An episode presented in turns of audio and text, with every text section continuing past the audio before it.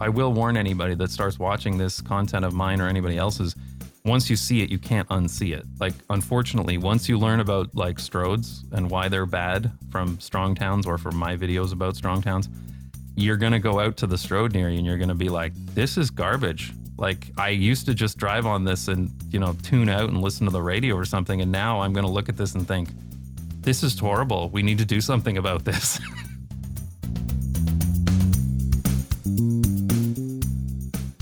Hi, everyone. Welcome to the Active Towns Podcast conversations about creating a culture of activity.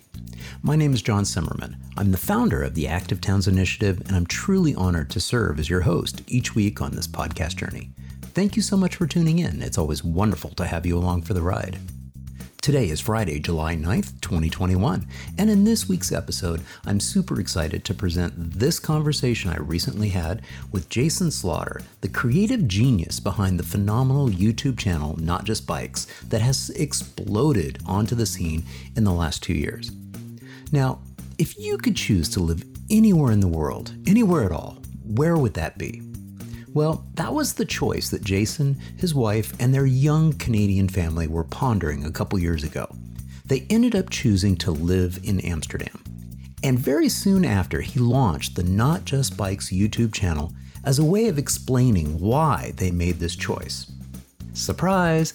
Apparently, a lot of people, and when I say a lot, we're talking like 200,000 subscribers with millions of views. So, yes, a lot of people seem to be quite interested in the various topics from the mundane to the fascinating that Jason presents. And we'll dive into that content and what he thinks is going on.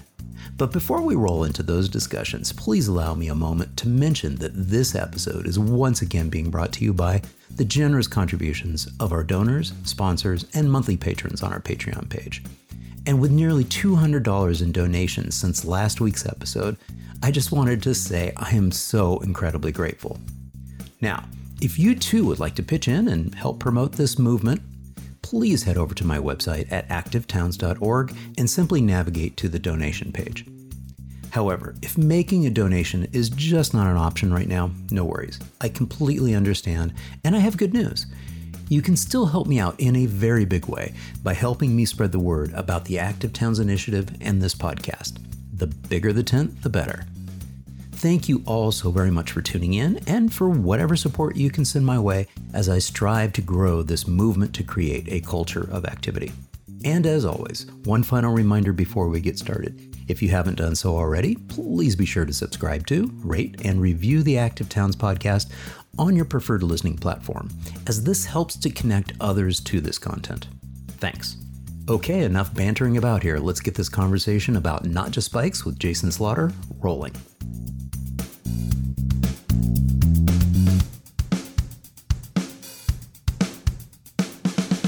Jason, it's so wonderful to connect with you here today. Welcome to the Active Towns podcast. Thanks. Hey, uh, you know, hey, first off, thank you so very much. I know it's very late for you. At Oh, least you know you're you're. It's late for you in the evening. It's like after uh, nine o'clock at night, I believe. And uh, usually I'm uh, I'm retiring and going to bed. Are, are you a night owl? Do you? Uh, Uh, uh, yes, that's an understatement. Uh, I actually have a circadian rhythm disorder, so I- I'll be up very late. okay, very good. Well, that that probably answers uh, another question as to how on earth do you get this stuff done. Now I know Yeah. you, you. no, no, no. I up late. started. I started after the kids go to bed, and I'll uh, I'll finish each night at like 4 a.m. or something like that. Well, hey, let's let's kick this off by just a quick introduction. Uh, tell the audience a little bit about yourself. Uh, sure. I'm a Canadian who now lives in the Netherlands, and I run a YouTube channel called Not Just Bikes that has become unexpectedly popular. Let's put it that way. Um, so that's the quick intro. I can give a very long story, but you know that's up to you. No, that's a, that's a great intro. So, uh, and, and I think we've established that a lot of this stuff you're doing at night. Uh, do you have a daytime job too, or? Um, I did, but I actually was uh, uh, taking a career break to be a stay-at-home dad, and um, and then Corona hit, and all the contracts that I was doing dried up, and uh, yeah, so now I guess I'm a YouTuber. You are a YouTube star. That's great. So let's go. Let's go back to the origins of getting this started uh, because it hasn't been that long. No, it's been less than two years. It's been about a year and a half. So uh, let's go to the origin story. Why why start uh, a YouTube channel? And I think it started on Twitter first, right? The the not just bikes. Uh, yeah, in a way. I mean, it's it, I mean, it's a very very long story, but I'll try to condense it. Um, and I don't need to go in. Well, I may want to talk about some of the history of what led up to all this, but the short of it is that um, oh, how do I start short? You know, the the thing is, my wife and I have lived all over the world we lived in the UK, we lived in Taiwan, we lived in uh, Belgium. I've lived in the US as as well, um, and we've traveled a lot. My wife has been to 60 countries. I've been to 59. I used to travel a, a lot for business, to say the least. And uh, this is all relevant, trust me. Yeah. and I traveled more than anybody should ever travel. Like there was about a five year period where I wasn't in the same time zone for more than about three weeks. So uh, I used to see how different places were and how how people lived in different places. And I did a lot of business travel. So I was I wasn't going to touristy places. I was going to the places where people actually lived and worked. And so I had this experience in all these different places around the world. And I started getting interested into like why these places were different. Um, and on like why is it that you know I I really enjoyed going to Seoul in South Korea or I loved going to Taipei in Taiwan um, and I loved living there but then I would go to say like uh, Dallas or Phoenix or Houston, and uh, and I couldn't wait to get out. Anyway, that's how I sort of got started into urban planning. But what happened with us eventually is we had uh, we had some kids. We had our first child in the UK, our second in Belgium, and we decided, you know what, I think it's time maybe to stop gallivanting around the world, and we moved back to Canada. And uh, that was interesting because reverse culture shock is actually a thing. Like it really, really is. And uh, and so we we went back to Toronto and after about a year I was like I'm done with this. I can't live here, man. it was it was a lot of different things, but uh, with respect to the urban planning type stuff, it was a bit of a shock to going be going from all of these walkable places that we lived back to a a relatively car dependent society. And Toronto's better than most for what it's worth. And it was it was just too much. But then my wife said, "Look, you know, if we're moving, we're not moving again. Like this has got to be it, right? So you have to you have to be done. So we set ourselves on a mission to decide like where is the best place for us in the world to live. And we did a lot of research. We looked back to the places that we've enjoyed traveling to, the places that I've been to on business, the places we've lived, of course. And uh, we shortlisted them when then you know we even visited some of these places. We would stay in an airbnb for two weeks and pretended that we lived there. And eventually you know long story short we ended up in amsterdam. And that's ultimately where the channel comes from because all of that research about why we thought the netherlands was the best country for us really i wanted to share that with other people. So i was sharing that on twitter for a while. But uh, really like you know as as we briefly talked about before the show you really need to show people things uh, in order for them to get it because you can you can talk about it all you want but yeah a lot of this stuff like i didn't appreciate it until i experienced it for myself until i like went there for myself and looked around and was like wow look at this look at this is the way people live. This is crazy. I can't i can't believe this is a thing. So i wanted to show that to people and twitter was very limiting in the amount of video time that you can have 140 seconds and and so I thought, you know, I'll, I'll start a YouTube channel. But the the intention of the channel was only to explain the question that we were getting all the time. People would say, "Why would you move from Canada to the Netherlands? Like Canada's a great country." Especially, you know, we'd have American friends that would ask us that because you know, every time something goes wrong in American politics, the Google searches for how to move to Canada just skyrocket, right? So yes, Canada has this sort of like aura of like, this is the promised land. This is where nothing ever goes wrong. This is where we move when things go bad and you left it voluntarily. And Canadian people would ask, like, well, know, wait, you know, I know you lived all over the place, but why why are you moving there? And Dutch people here would ask us, well, why, why would you leave? So the whole point of the channel was to explain why we moved from Canada to the Netherlands. And it was only supposed to be, you know, 10 or 12 videos. There were a bunch of things that I specifically wanted to talk about, you know, independence for children and the the safe streets and, you know, uh, there, there's a variety. Well, it's basically the first 10 or 12 videos on my channel. And that was the intention, and that was it. And, you know, as I said in the first video, uh, a lot of people assume when they think about the Netherlands or they think about Amsterdam, they just think about the bicycles. And that's what Amsterdam is famous for, right? Is the bicycles. But it's so much more than that. And when you learn about the history of Amsterdam, it wasn't, they weren't trying to build a cycling city. They were just trying to make their streets safer. And the cycling came out of it. And so that's where the name of the channel comes from. Because as I said at the end of the first video, there's a lot of good reasons why Dutch cities are so great. And it's not just bikes. So I mean that's that's the story. It was really supposed to be the explanation about why why we moved here, uh, and and it has become quite a bit more than that, kind of unexpectedly. Right. So uh, you mentioned uh, Toronto in in that area. Were you in Toronto proper or just outside of Toronto? Yes. No, we were. We actually um, managed to uh, move to a uh, a place called Riverdale, which I actually featured in a video a couple of weeks ago about suburbs that don't suck. Oh, right. Yeah. About the way the that um, North American cities used to build suburbs hundred years ago, and it's so funny because I'm still getting comments from people saying Riverdale's not a suburb suburbs are these places with you know with with nothing but houses and the and that you don't mix in that you can't have like like uh, mixed in um, uh, commercial districts and suburbs that's not what a suburb is buddy and i'm like no you, you're really totally missing the point that's literally what a suburb was until about 70 years ago suburbs were like their own contained little town that were walkable well they pre- they they actually technically predate the automobile Yes, of course. Yeah, suburbs have been around as long as cities have been around. Um, I mean, there are even um, there are even Roman suburbs. Um, so, and certainly the the earliest modern suburbs were connected by train to London, England. Um, so certainly um, a, a, suburb, and and the same thing happened in the U.S. I mean, most of the cities in the in the U.S. that other than right on the East Coast were built around um, well by railroad uh, companies around uh, around a train station and they were their own towns and you know you'd take the train to where you were going and once you were there you'd walk to where you wanted to go so your story is just slightly different than uh, Chris and Melissa's, you know, fellow Canadians that uh, mm-hmm. uh, get that same question from their their friends and family uh, yeah. in Canada that say, yeah. "Well, why would you move to the Netherlands?" And of course, for them, it was because they were given that opportunity. They were offered jobs, and they had uh, had already written their first book uh, about you know Dutch cycling and and, and the Netherlands. Uh, in, in, your case, it sounds like you you had that question in mind of where's the best place for us to go, and it sounds like yeah. the globe was your option. You you basically said where would we like to go, and you probably had some criteria.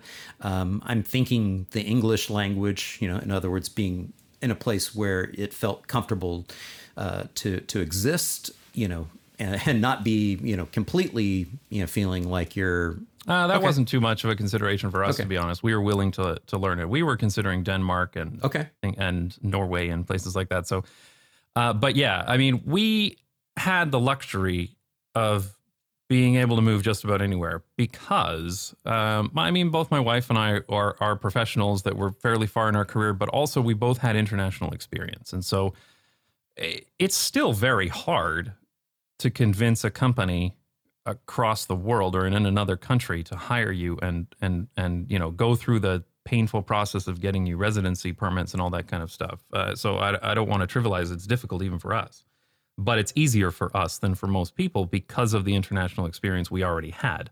So you know, if if I'm going to them and saying like, look, you know, I've I've lived in Taiwan and managed teams there and managed remote teams back in the UK and things like that. It's it's uh, it's a lot easier sell. Let's put it that way. But ultimately, it was my wife that got the job first. I had interviewed with uh, a few different companies, but just couldn't quite make it come together uh, that uh, that I was interested in, or that they were interested, or that the deal worked out properly. So yeah, she was the one that ultimately got the job. Fantastic which is why I could work contract and then later uh, and be a stay-at-home dad for a while, which is obviously also a luxury that we have. So let's let's dive into the the channel itself and. Uh, uh, let's talk a little bit about you. You alluded to it a little in in saying that you know it's become a success. How successful has this become? Yeah, um, it's become kind of ridiculously successful. um, so I I just passed 170,000 subscribers uh, last week, I think it was. So let's put that into context. You know, for for creators, how easy is it to you know to hit some of the the key milestones? Yeah. So YouTube says that. Uh, so I read all this when I was starting out. YouTube says that the average channel, now keep in mind, this also includes like some kid that just starts streaming his Minecraft and is not taking it seriously, but the average channel uh, that reaches 1,000 subscribers We'll do it in 22 months. And I hit 1,000 subscribers in um, about six weeks. And then 100,000 subscribers just just after the the one year point.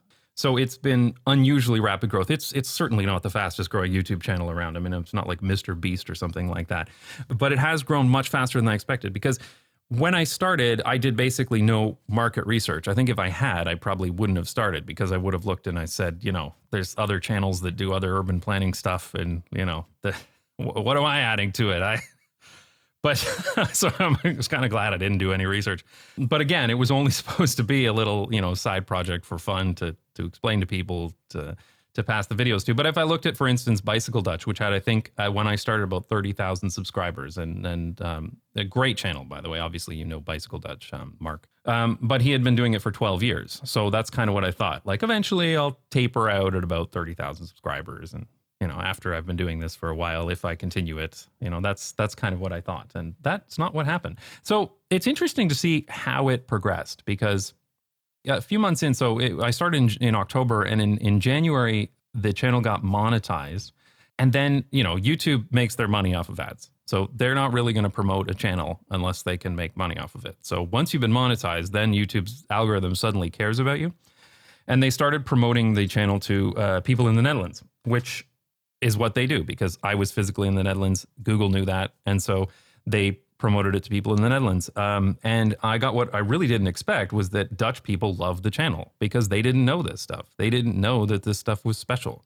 Uh, they had no idea. And that had never occurred to me. It should have because you know I never thought about urban planning before uh, before a few years ago. So it was uh, why would you ever think of these things? So uh, it became very, very popular uh, with Dutch people. And until very recently, until just the last few months, uh, the Netherlands was still by far the top uh, demographic for the channel. And, you know, I, w- I was interviewed on local radio. I, I had a, a, two page spread in the in the Dutch uh, national newspaper. And, uh, and it was actually kind of crazy how, how much Dutch people were interested in the channel. And I think that's really interesting because people don't, well, one thing I've learned about this is people know nothing about urban planning. They really don't. And people all have their assumptions about things. They all assume that, first of all, eh, things that everyone assumes is that the way it is where they live is where it is everywhere, or it's similar. And if it isn't, it's because of some obvious thing like the culture or the weather or the terrain or something like that. Like it's always this assumption that, well, that's def- different there because of those conditions they must have. And obviously it's like this here because of the conditions we live in. And I think that's the level of understanding that most people have about city design and and I think that goes for anywhere. And I'm sure you've experienced that too with with Americans who say, you know, we're not Amsterdam or something like that. Yeah, yeah. And it's uh, it's just it's funny. It's it's really funny to to sort of fall into this because obviously this wasn't my intention.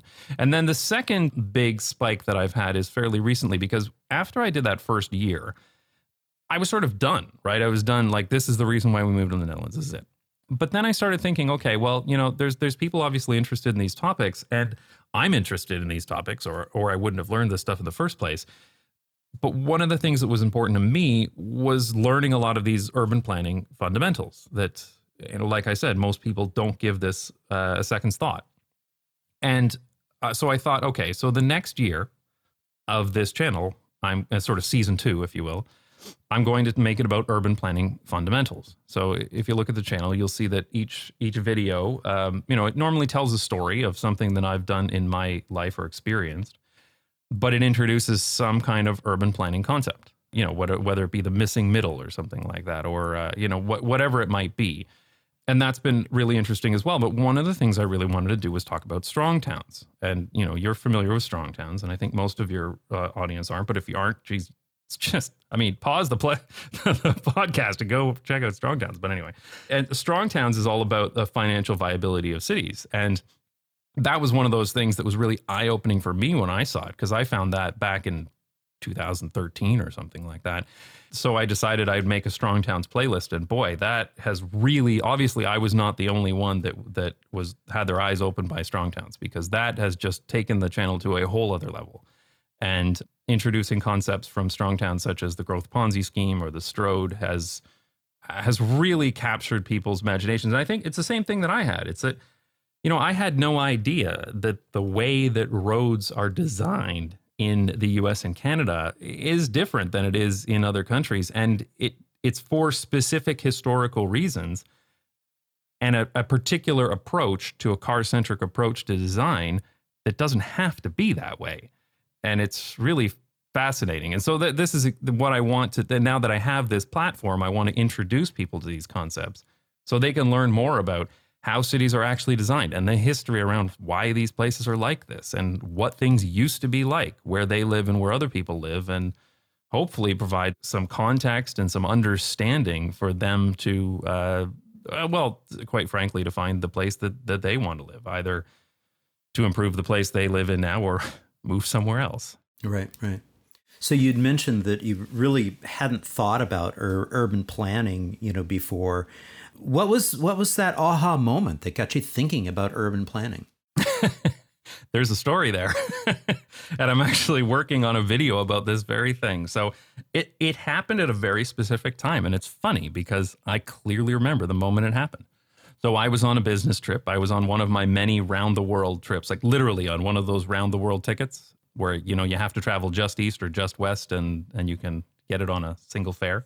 So I was doing a business trip that was hitting up I don't know what it was six or seven cities around the world, and I was uh, doing it with uh, this one leg uh, in the U.S. I was doing with a couple of coworkers, and so I was in Houston.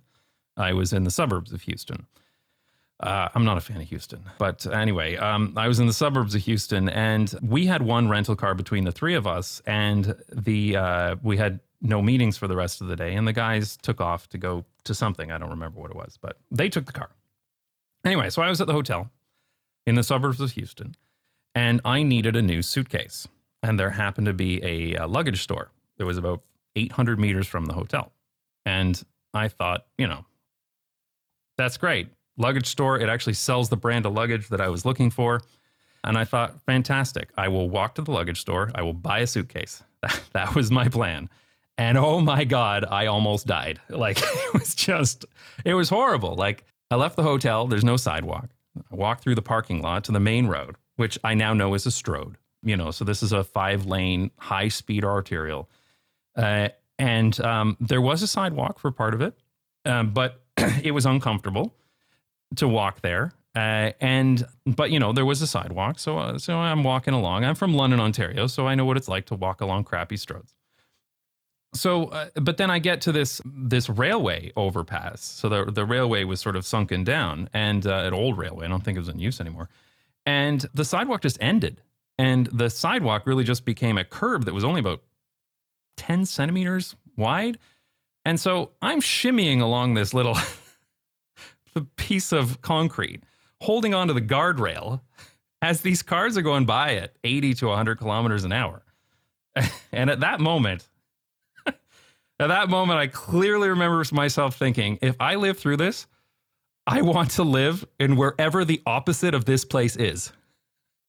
And I now live in Amsterdam. There you go. So, anyway, I eventually made it to the other side. There was no sidewalk on the other side. I walked through parking lots. I made it to the luggage store. I bought my luggage and I took a taxi back 800 meters. And that's stupid.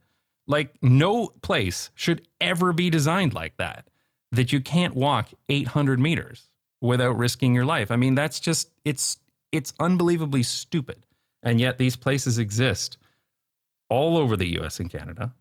And that was the moment where I was determined to like figure out like why would a place be designed such as this, such that you've got five lanes of traffic, you've got businesses everywhere, you've got a shopping mall nearby, you've got hotels, and you've got no way to walk. Uh, so that's actually where it all started in Houston. Thanks, Houston. I love it. I mean, I, I love it because yeah, there's actually a specific moment. It's a specific moment, you know, and and mine is not far off. I mean, it, I was just saying this earlier today on the uh, Bottom Up Revolution podcast with Rachel. Oh, yeah. And and she was asking, well, what's your origin story? How did how did Active Towns come about? And and I said, well, you know, a, it was about halfway through my career. I mean, I've been doing this for about thirty years. and about 15 years in, you know, I made a move. I moved from Boulder, Colorado to Honolulu, Hawaii. Oh yeah. And so I'm moving from one slice of paradise to another slice of paradise. But then I get there and it was so devastating. I couldn't ride my bike. Right. I mean, it was just such a hostile environment. They literally paved over paradise. They took, you know, a beautiful island, you know, Shangri La, and turned it into a, an auto hellscape. I literally sold my bike, withdrew from Ironman Canada, which was a triathlon I was supposed to be doing up in, in Penticton that year, and said, I, I, I can't do this. I, I, hmm. I, cannot risk my life out on these streets. Yeah. I'm going to go surfing. I'm going to spend my time in the ocean.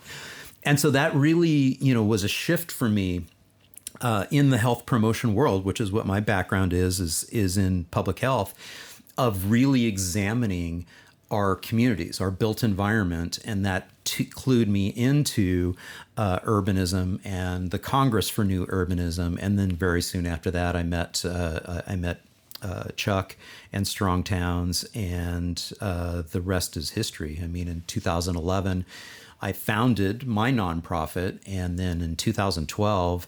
Uh, when we sort of honed in on what we wanted to say about creating a culture of activity, is when I, uh, I, coined the term, you know, uh, active towns, and, and I reached out to Chuck too, and I said, hey, I'm thinking about you know launching a new initiative as part of uh, my nonprofit, which the technical name is Advocates for Healthy Communities, and uh, I said, I'm thinking of calling it Active Towns, mainly because the URL is available. active Cities, that wasn't available. Active Communities, that wasn't available.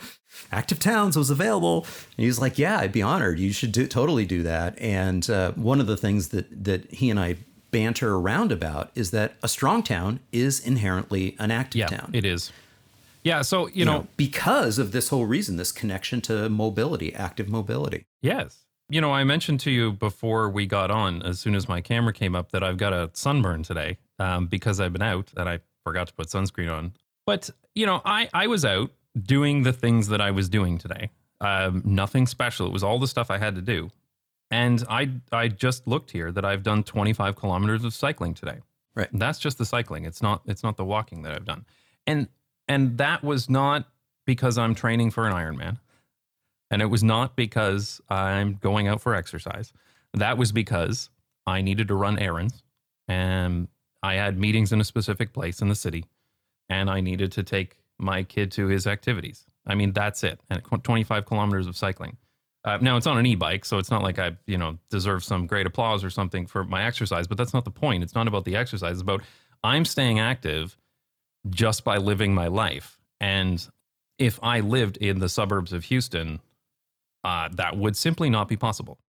Right, right. Well, it's what we call natural activity. Yeah, it's what I call the gym of life. Your environment, your community just helps embrace you and gives you a hug that says, "Come on out. Let's, you know, go for a walk, go for a bike." Yeah, it's easy. I mean, it's sure. I'm, I'm sure you know this, but you you don't actually need a lot of physical activity to get the health benefits of physical activity. Like you don't need to be pumping iron at the gym and and doing hard cardio all the time. Those things are great if you've got specific goals in mind for your health, but in terms of just staying healthy, you just need to move. Like it's you just you need to move besides just from the the seat of your car to the seat at your desk at work. You know, it's it's not even that difficult if the built environment is correct. And I mean, yeah. and it obviously it is here. I, I mean, it's it's funny because I I joke to people that I, I made a video about um, grocery shopping very early on in the channel um, that you know eh, we have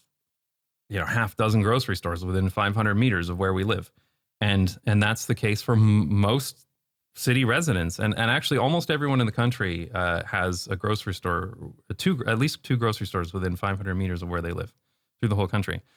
But anyway in that video uh, i talked about how i would grocery shop by bicycle. And um, because one of the things that we got asked when we lived car free for a while in Toronto, the very first question anyone would ask us was, "But how do you buy groceries?" And we used to actually have a a uh, car free living blog called "But How Do You Buy Groceries?" Uh, for that reason, which is, I mean, it's comical that people think they literally can't think about how they would feed themselves without two tons of steel.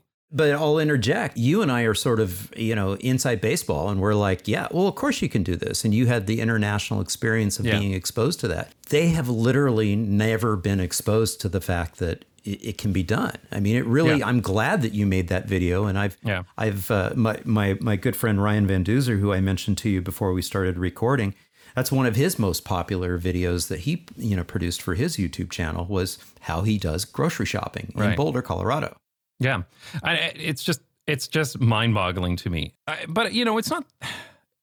What what's crazy about it though is that I mean, this was me until about twenty years ago. When when I started my channel, my target audience was me twenty years ago. Yeah. and I even referenced that in the first video that it was like I- I'm targeting the person who is me. I grew up in this sprawling suburb. I was trapped as a child uh, until I was 16 and could get my driver's license and finally like not be relying on my parents.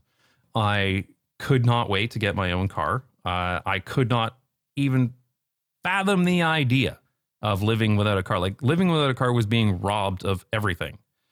And I mean, uh, now I look back and I think that's insane. Like uh, where where I live and where I have lived in many cities, living with a car would be a liability. Like I'd have to worry about it and pay to park it, and like I, I don't even want it. Like, and and actually, the latest video I just made was about car sharing and how, and how not only has it been cheaper for us, but it's also just less hassle. Like even if it wasn't cheaper, we would still do it because I don't want to worry about the car. Like I don't want to worry about it getting broken into or getting scratched or like having to pay for the insurance or any of that stuff.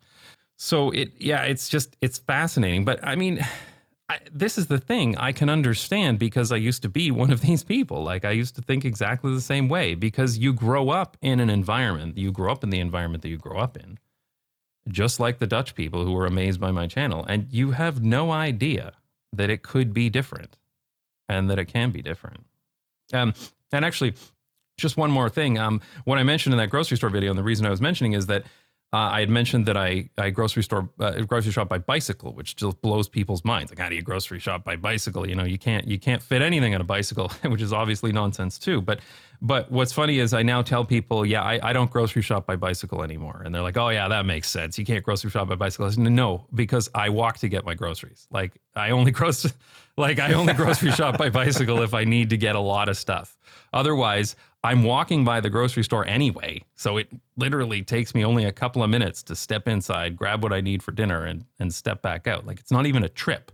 It's it's literally just a minor detour. Right. It's it's like if I have shot by bicycle to go grocery shopping, I'm going to have to pass up a half Yeah. dozen or more uh, grocery stores till I can get a decent ride in. Yeah, so I mean, I, I do grocery shop by bicycle sometimes, but it's the one where it's like I'll take the the bakfiets cargo bike, and I'll and I'll go to the bigger grocery store and I'll and I'll buy you know all of the the, the canned goods and all that stuff that'll last a while. But uh, most of the time, I don't I don't want to shop by Yeah. by bicycle because then you have to go and park it and lock it up, and I don't want to bother with all that. yeah, yeah, yeah. Yeah, that's that's great stuff. So you referenced it a couple of different times. The first video. So I want to make sure that we, uh, for the listeners, get that uh, the title of that video right. Is is that the uh, what makes a great city video? Yes, I think it's something like that. Uh, if you go to um, youtube.com slash not just bikes, or actually notjustbikes.com just bounces you there. Right. Uh, I think it auto plays as soon as you hit the channel. Oh, okay. But that was the very first that was the very first video that I uploaded. And I mean that explains everything. Yeah. It says It- that's- this is the video I wish I could have seen 20 years ago because it would have saved me a lot of time. Exactly, and, and I've got it up on my screen here, so I can actually see that the uh, the the grocery store uh, video, which is a, a couple more over, is uh, is at six hundred and three thousand views. I know, right? Is that the So most viewed thing is- video? No, the most viewed is actually my Dutch bicycles um, video, which is also not expected. So when I make videos, I have like what I think are like headline videos. So like when I made the growth Ponzi scheme, I put a lot of effort into it. And I put like graphs in it and all this animated stuff. And I was like, no, this is this is the big video, Right, right? right. And I spend a lot of time on it. And I know I'm going to get a bunch of hate mail from suburbanites on it and all that. So you know, I uh, that's that's a big deal. Yeah. And then I make these kind of in between videos to introduce sort of more what I consider more minor subjects, but I think are important to sort of flesh things out. Yeah. But also for my own sanity, so that I can do something a little more lighthearted. You know, maybe get a little less hate mail from the suburbanites. And uh, and the Dutch bicycles was supposed to be an in between video, just about hey, this is what Dutch bicycles are like. And no, that's the most popular video on the channel. So one thing I've learned from this whole experience is I have no idea what people are going to be interested in. like absolutely no idea. Like I cannot predict how a video is going to do it any at all. Yeah, like, yeah. No, no, no. Yeah. So, well, I, so basically, I, I mean, I chat with my Patreons sometimes, but for the most part, I just say like, this is the stuff I got in my head right now. This is what I'm thinking about. I'm gonna make a video about it. See what happens. Yeah. Because Yeah. Well, and and what's what's funny is is and I know this because I read uh, some of your comments about this is that uh, sometimes you know the the algorithms ha- have a, a big impact on what gets viewed too. So you had mentioned Yeah. that uh, the algorithm, the YouTube algorithm, you know sort of boosted your your your uh, garbage video Yeah. and so suddenly trash pickup video was like one of the most popular in fact it's number three on your list right now is it? Yeah. I. You know what? While we're, we're sitting here, I should very quickly pull this out. I should. I should know these things.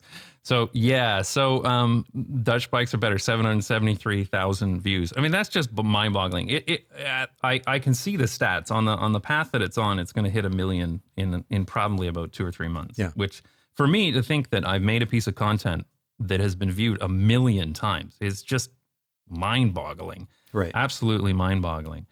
But uh, but you know the thing is there there I mean there's an appetite for this stuff, and I guess I shouldn't be surprised because after my you know my world travel experience, my fateful walk in Houston, I got interested in this stuff, and then when I when I did. I, I almost I couldn't unsee it every every place I went to I was spotting all of these different elements and these different things and it it was it was fascinating, but it's also uh, I I will warn anybody that starts watching this content of mine or anybody else's. Once you see it, you can't unsee it. Like unfortunately, once you learn about like stroads and why they're bad from strong towns or from my videos about strong towns, you're gonna go out to the stroad near you and you're gonna be like, this is garbage. Yeah. Like I used to just drive on this and you know tune out and listen to the radio or something, and now I'm gonna look at this and think. This is horrible. We need to do something about this. yeah yeah I I mean it's so true it's so true I, I think one of my first exposures to your videos was probably your number two video which was why cars Yeah. rarely crash into buildings in the in the netherlands yeah. and and and and just just so we can make this about me, uh, I I will I will uh, uh, remind you that probably one of my first uh, interactions with you was when I uh, when I actually published and posted the uh, interview with uh, Aaron Riediger uh, about Dutch bikes. It was the plain bicycle, uh, you know, Right. you know, culture bomb. Right. And, and so I, when I built the landing page for that episode, I made sure that uh, your upright Dutch bicycles uh, video was embedded on the Active Towns, uh, you know, podcast episode for Aaron's episode. So I, I'm sure that it was her immense popularity and and the people going to the website that helped propel Absolutely. that video to the top. Yeah. Well, that totally explains it. See, Yeah. I told you I didn't think it was going to be a big video, and it was. And obviously, I know now. It's Boom. because it was linked by Active Towns. Well, what's neat is is you're producing content that I keep referencing back to because I've already uh, twice now uh, referenced the the new Stroad video uh, Right. for for Strong Towns, and Right. and, and that's uh, I mean that's I guess the whole point, and you had mentioned it earlier is it's not just a guy or two guys or a bunch of talking heads just talking about stuff as we are right now on this podcast. if you're listening to just the audio visual version of this podcast, go to the landing page. We'll have some video there. There'll be some photos there. We may even produce this as a video version of it because we've been talking about a bunch of cool stuff. And then you don't have to just have these two talking heads there's visuals there. But a lot of people do take this information in audio wise. Maybe they're doing something else. Maybe they're going for a walk. Maybe they're working in the yard. Uh, and so, you know, that, that opportunity to do that. But you're so absolutely right. The visuals are so powerful. And Yeah. it's great to have another content producer out there that's like producing something that's like spot on. Oh, somebody referenced Stroad. I'm going to make sure that that video is embedded into this content so that people can reference and and and be able to understand. Uh, because a lot of this is wonky. So getting back to the the point that that was your aha moment. You were in Houston, just down the road from me here in Austin, Texas. And uh, it hit you upside the head, like literally. This was a bad, bad environment thankfully nothing hit me upside the head literally, Literally. that uh, that day because that would have been a big problem but it it could have It could have. So, what was that next step? I mean, did you just start immersing yourself in urbanism? Uh, what was that? What was that sort of, you know, process like? well uh, yeah i mean this is the time in my life when i was on an airplane all the time like i, I traveled more than almost anybody that i've ever met Yeah. i had i had gold status on two different airlines at the same time so i had a lot of time to read Right. and that's what I did. And I, I would read. Um, I would read uh, mostly books, but occasionally I would read blogs too. You know, I might, uh, you know, download some stuff to read on the plane or something like that. What was the most impactful book that you can think back to that era and said this, you know, really makes sense now, and then that led to another thing and another. Well, yeah, I mean, one of them that maybe not so much about urban planning, but one that's actually very important and one that I've been thinking I really have to make a video about is um, is there's a book called High and Mighty that was written by a Detroit um, auto journalist about um, the history of the SUV, and uh, man, that's screwed up. Like it's it was literally only created to get around um, fuel efficiency standards, and it was heavily promoted for that reason. And and it's just it's such a sad story to be honest, because SUVs have completely screwed us in so many ways, from them being way more dangerous to people driving, certainly to pedestrians. The the uh, fuel efficiency implications. I mean, just uh, I mean, they've just been horrible all around. So that was one of those ones that I read, and I was just like, oh damn, this is not good. And SUVs have only become significantly worse since then because I think that book was written like 15 years ago or something like that. Right, right. Can you recall from that book or the quote unquote light trucks, like the the Ford F one fifty? Is that also considered in that category? Yeah, it was all in light trucks. So basically, the very brief history, keeping in mind that I haven't read this book in like 10 years, Um, the very brief history was that uh, uh, there were these uh, fuel efficiency standards that were put in the CAFE standards, the Combined Average Fuel Efficiency Standards, CAFA. And um, and they were supposed to be basically a a manufacturer had to have an average fuel efficiency for the whole range. Um, and originally, I actually remember this from when I lived in California in the late '90s, and EVs were a big thing. And EVs are another one that just drive me nuts because I was living in California when the EV1 was there, and I saw them all over the place, and they were chargers at Fry's Electronics, and I figured we'd all be driving EVs in 10 years, and guess what? We weren't. But anyway, uh, so you had to have this combined average fuel efficiency across your whole product line. And that was the important part is that you couldn't just, you know, have a couple of fuel efficient vehicles and then mostly sell a bunch of fuel inefficient vehicles. But the one thing that happened uh, after like heavy lobbying by the auto industry was for them to exempt light trucks. And that was it was all sold under oh boohoo, you know, all these, you know, these these farmers and and these these these trades workers with their light trucks are going to have to pay more and they're all going to go out of business, boohoo. And um and so they exempted light trucks from the average fuel efficiency standard. So what happens? the manufacturers just said, well, let's cram as many sales as possible into this exempted category. Just whatever we can do, cram it into the exempted category. And that's where the SUV came from. I mean, there were SUVs before this, like the Jeep uh, Grand Cherokee, but you know, they were sold to the people that actually needed them, which is like a tenth of a tenth of a tenth of 1% of the population. Um, but after that, they had every motivation possible to to promote the hell out of light trucks, and and that's where it all came from. And the implications of that have just been just awful. Well, we're, we're definitely seeing that, you know, in the fatality rates here in, in North America, where we see the fatality rates, uh, you know, in for the occupants of the motor vehicles have been relatively flat, if not decreasing, and yet uh, we're starting to see the uptick in the fatality rates of of pedestrians and, and people outside of motor vehicles. Yeah, a massive uptick since uh, since about 2009.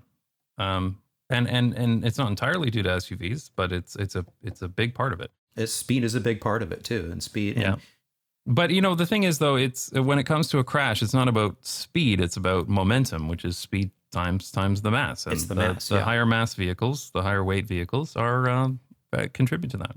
So even at lower speeds, SUVs are more. I mean, it's just this is a whole other issue. But boy, yeah, that was one book that I was just like, oh damn, this is just. I had no idea, absolutely no idea. Did you ever read uh, the book Traffic by Tom Vanderbilt? No, I actually never got around to reading it. It's one of those ones that I got on the e- ebook reader and just never got around to it. Yeah, so I really should. Yeah, it's Um, a but good. why? it- why in particular do you say that? Oh, it's it's just a no. It was one of the earlier books that you know that that I sort of dove into, and it and it sort of you know started to be uh, just another one of those uh, self reinforcing things. It's like, oh, okay, this is starting to make more sense. I think that's when I first realized that you know some of the psychology behind uh, driver behavior and things of that nature. So yeah, if you if you have it uh, and it's just kind of sitting there, uh, I think it's worth it. It's it's a little dated now. It's it's you know it was probably a decade ago, but it's still a great book. So yeah, good stuff. And speaking of books, now earlier you had mentioned that you know low levels of activity are sufficient for health uh, implications and, and health improvement. And you're absolutely right. Uh, Peter Walker's new book, Miracle Pill, he talks a lot about this, and uh, it- it's it's that concept that hey, uh, humans are not meant to be sedentary, Yeah. and when we are, bad things happen. Yeah. And so, even just that, like you said, just going out, doing your normal business, going about your day, and, you know, wow, 200 or, you know, 25, 25 kilometers worth of, 25 of, uh, of movement on the bike. And Yeah. it, it's, it's that, you know, natural, unplanned activity that really helps, you know, reinforce healthy active lifestyles. And you- you're absolutely right. You mentioned, you know, it, it's not that exercise is unhealthy.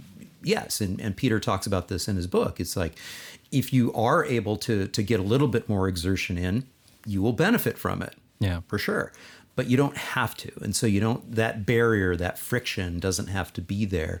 It could be just you know taking advantage of our built environment and uh, you're you're in the middle of it.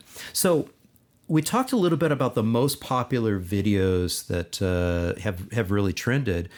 What's your most popular video Of mine or anybody's? yeah. Um, no, you're of yours. Of You know, mine.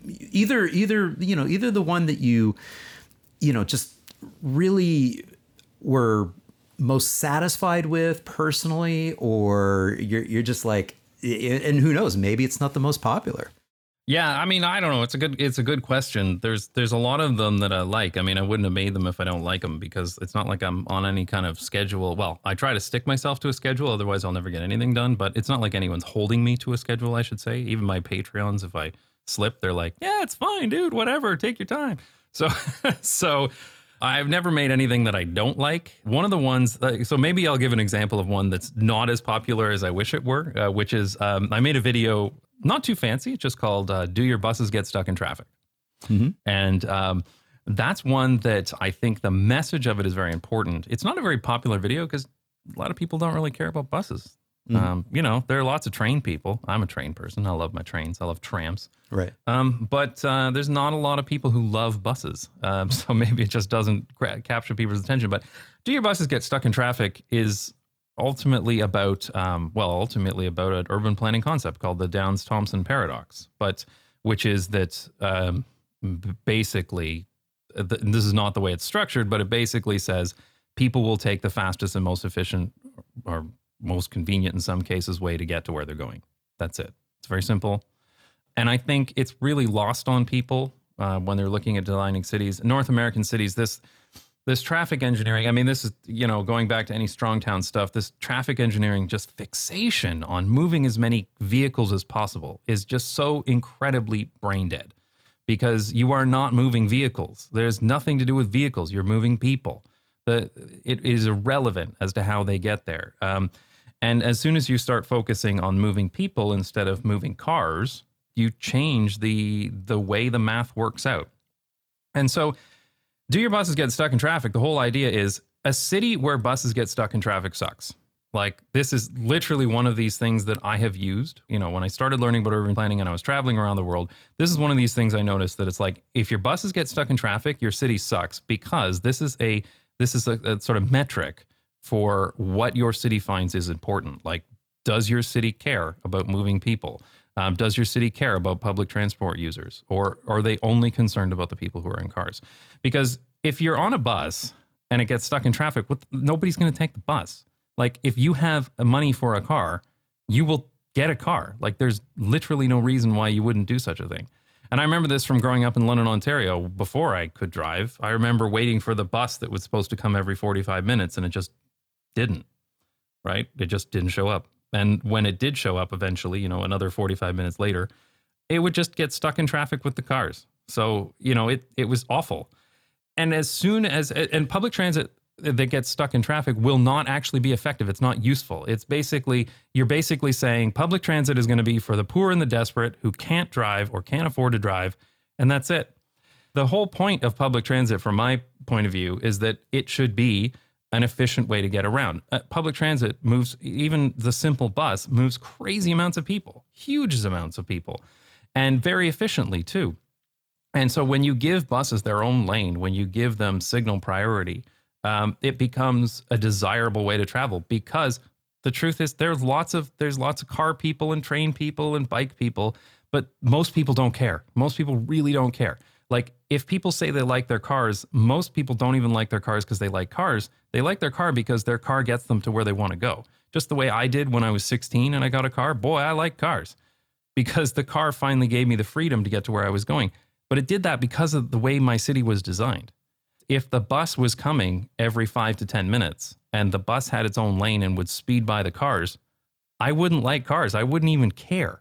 And that's the situation that you see here in the Netherlands is that there are so many uh, priority uh, bus lanes, priority tram lanes, and that's the only way public transit can really work because as soon as then it becomes a faster and efficient way, it doesn't have to be for everyone, it just has to be for a segment of the population. As soon as the bus or the tram becomes faster, people are going to take it. The people who don't care about how they get around, the people who just say, look, I just want to get to where I'm going, and this will get me there five minutes faster. So I'm going to do it. And as soon as that happens, everything else around it just becomes better because then yeah. and and this is something that um that I'm working on in a video as well. Like it's great to drive in the Netherlands. Like it's fantastic to drive in the Netherlands. And right. I've put out videos about traffic calming and I get all this. People going oh I would hate that. It would be the worst place in the world. Give me my my six lane roads in Florida. And and it was funny. There's actually a video that I saw and I wish I could remember who who did it but uh there was a video uh, on YouTube, just random vlogger guy, not related to urban planning at all, guy who moved from Florida to the Netherlands, loves driving. He he makes videos about cars, and he made a video about how much he loves driving in the Netherlands compared to Florida. And it's because well, and it's and it's not just the it's not just that guy. I mean, they are actually are rated as the world's most satisfied drivers. Yeah. They are, yeah. And the Waze data backs this up too. Like the Netherlands is the best country in the world to drive. And the reason for that is because the only people who drive are the people who want to drive or the people who need to drive. And that's it. Anybody that doesn't want to drive or doesn't need to drive isn't driving. Right. And when you get rid of all the people who don't want to be in their cars, things are better for everybody. Yeah. And you know, if if I I don't personally enjoy driving very much. I do it but I, I would rather sit and read a book or something, right? I, I don't like having to pay attention and being worried that I'm going to kill somebody or myself or both. So I would gladly take a tram, even if it's a little bit longer, to be honest. But that's not an option. And like if I'm in Toronto, for instance, and I hop on the streetcar, well, it, it's just going to get stuck in traffic with cars. So I, I have a choice. And, and then it's, of course, going to stop and let people off and everything else. So I have a choice. Do, do I want to sit on the tram for 40 minutes or do I want to drive for 15 minutes or 20 minutes? And I think even I, as a tram lover, I'm going to look at this and say, no, I'm going to drive. Are you crazy? But the only reason for that is because the tram, the streetcars are stuck in traffic. Yeah, yeah. And getting back to the, the bus video, which by the way, we're going to propel the, this bus video into a much more powerful. So this oh, is the you challenge. watch out, Dutch bicycles. This is the this is the challenge, you you active towns podcast listeners, and I know there's a few of you out there that are are are passionate uh, transit folks. Uh, yeah, let's let's uh, let's boost this uh, bus video up there. But one of the biggest challenges that we have is that we don't even treat bus riders with dignity. No, I know it's disgraceful actually in the in the U.S. Yeah, I mean, you know, the stick in the mud, you know, bus stop, and and and this gets back to part of the success from an active mobility perspective is that the Dutch are continually fine tuning and tweaking and working on the the quality of the bicycle network. It's never complete. It's never perfect, Yeah. and so they're always tinkering with it and saying, how can we make this a more dignified experience? How can we make this more comfortable for everyone? And and that's part of the reason why the system is working as well as it is and continues to get better and better. And in fact, uh, Mark with Bicycle Dutch uh, just you know posted a wonderful 10 year comparison uh, of, Right, on of Utrecht. Utrecht. Yeah. So Yeah. Yeah, it's it, and Um, it was fantastic because that is very much a part of that spirit of saying, you know, we have to treat people with with dignity if we expect that they're not going to jump in the car. Yeah, actually, this is something I was talking about when I was on the radio with NPO Radio 1 here. Um, that uh, all of this is very fragile, to be honest, because um, and and they've seen it in certain parts of the Netherlands where they've they've slipped up a bit. If you've got bicycle paths, but then there's a section where actually you know you've gone and you've prioritized cars, and now it's really busy, and now it's hard to cross. Somebody's going to stop cycling Yeah. somebody somewhere is going to stop cycling you know and, and it'll probably be on the periphery it'll all either be like a kid or a parent with young children or it'll be a senior but somebody is going to stop cycling because of that Right. they're going to they're going to hit this rough patch they're going to feel uncomfortable they're going to be a bit too close to a car or something and you know your your your your mother your grandmother is going to be like you know i no I, I can't do this anymore. Well, and, and Jason, I'll, I'll jump in and say, and and I'll extend that out to not just about bikes, of saying, if the experience that somebody has of walking down that street uh, is is uncomfortable and unsafe, you know, they might be less likely to to to take transit. They might be less likely to Yeah. you know jump on the train. They they may be incentivized to, you know, say, hey, you know what, that car that sits in the garage or parked most of the time because they actually do have quite high, you know, car ownership levels.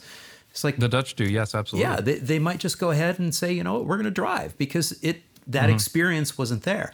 So you're in Amsterdam, and Amsterdam does have a challenge. They have a challenge of the density that they are and the overwhelming number of bikes that you know pro- proliferate in the public spaces and so mm-hmm. you know trying to you know trying to make sure that they you know deal with the amount of bikes that are on the streets especially in the most uh, congested areas is there. So again another example that i give of you know they're they're tinkering with that. They're trying to think through ways of of dealing with uh, hey we've got a problem. It's a good problem too many bikes yeah there are certainly worse problems to have. yeah, there's worse problems to have, but the point being is that when it comes to that public realm, it's got to be safe and comfortable and convenient for people, and it's not safe or comfortable and convenient if you're, you know, maybe you're you're you know somebody who's in a wheelchair or somebody who is you know inconvenienced by you know a whole bunch of bikes that are you know blocking your door to get into your your apartment. Yeah Yeah. Is there anything that we haven't discussed that you really want to leave the listeners with? Well, I mean, there is. I guess there's one thing. Uh, maybe it's too depressing to end on, but That's all right. I have One of the another one, things- so you can do the depressing all right, one. So- okay. So I'll do the depressing one, and then you let's do something a little happier at the end. So one of the things that I get a lot um, now that the channel has become quite successful is I get a lot of people saying to me, "Oh my God, you've opened my eyes to all this. How can I make it better where I live?"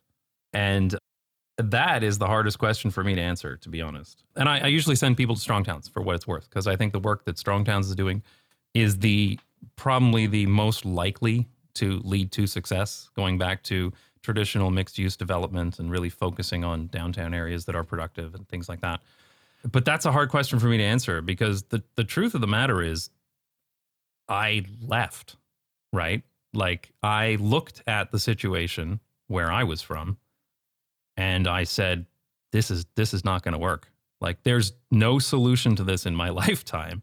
So I literally like packed up my whole family and left.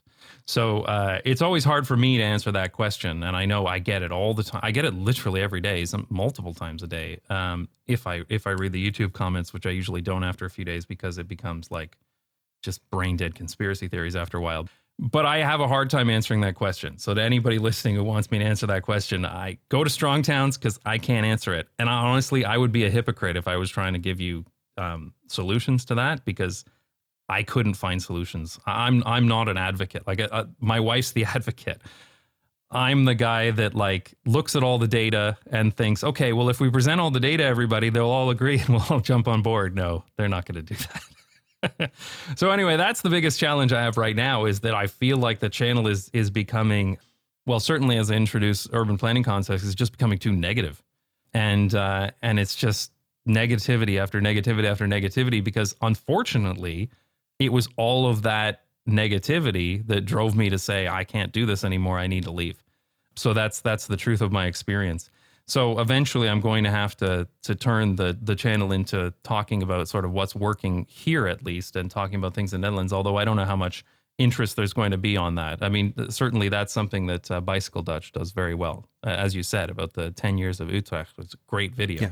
about the the things that they've done here. But anyway, that's the one thing I I want to say I, I can't answer that question except go check out Strong Towns and and I mean Active Towns podcast too. To be honest, I mean the stuff that you guys talk about here, you you talk about what some people are doing in the U.S. and some grassroots movements um, that are going on and.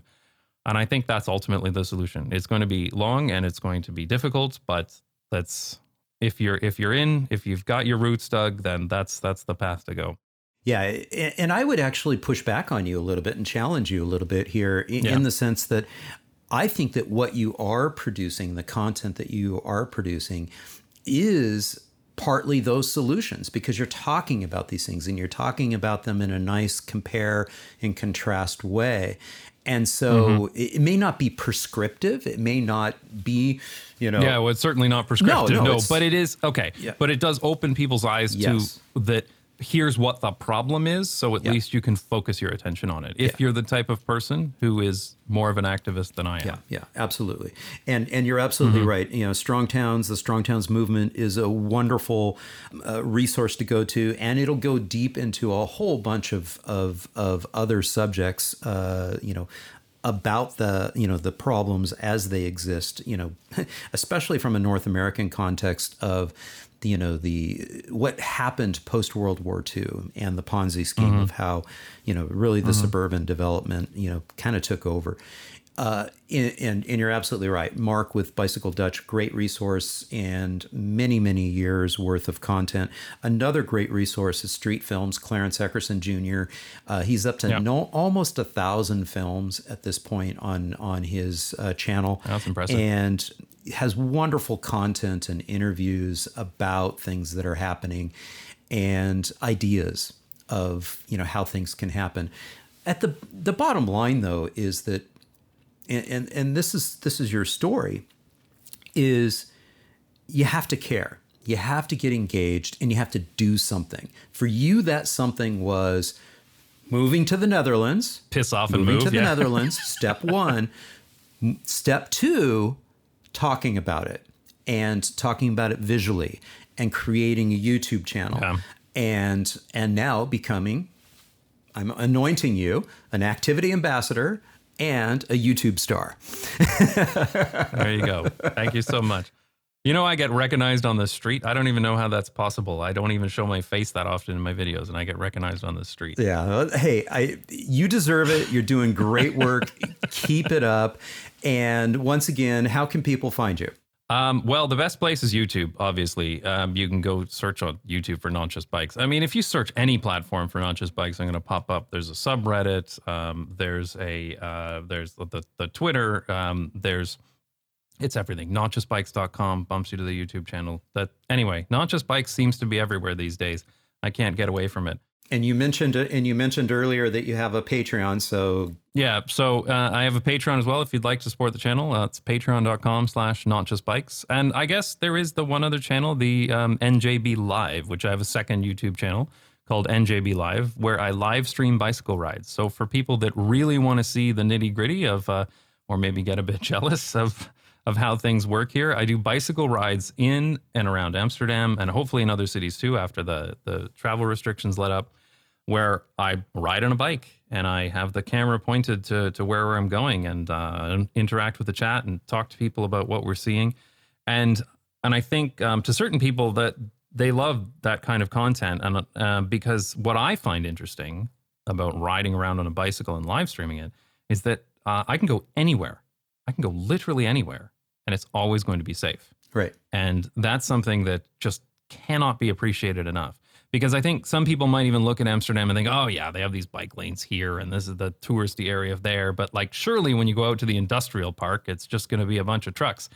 And no, I mean, I've done bike rides out to industrial parks and I'm like, no, look at this. It's a fantastic fietspad, And I take a different, more direct route to get here than the cars and trucks do. And when I get here, it's completely safe and there's traffic calming even in an industrial park with a bunch of warehouses. So I think if you're interested in seeing some of that, you can check out NJB Live and see what it looks like all over because I really try to cover the city, every last little piece of it to show you um, to what it looks like. And uh, for that particular platform, uh, when you are out there doing it, are you interacting with folks live?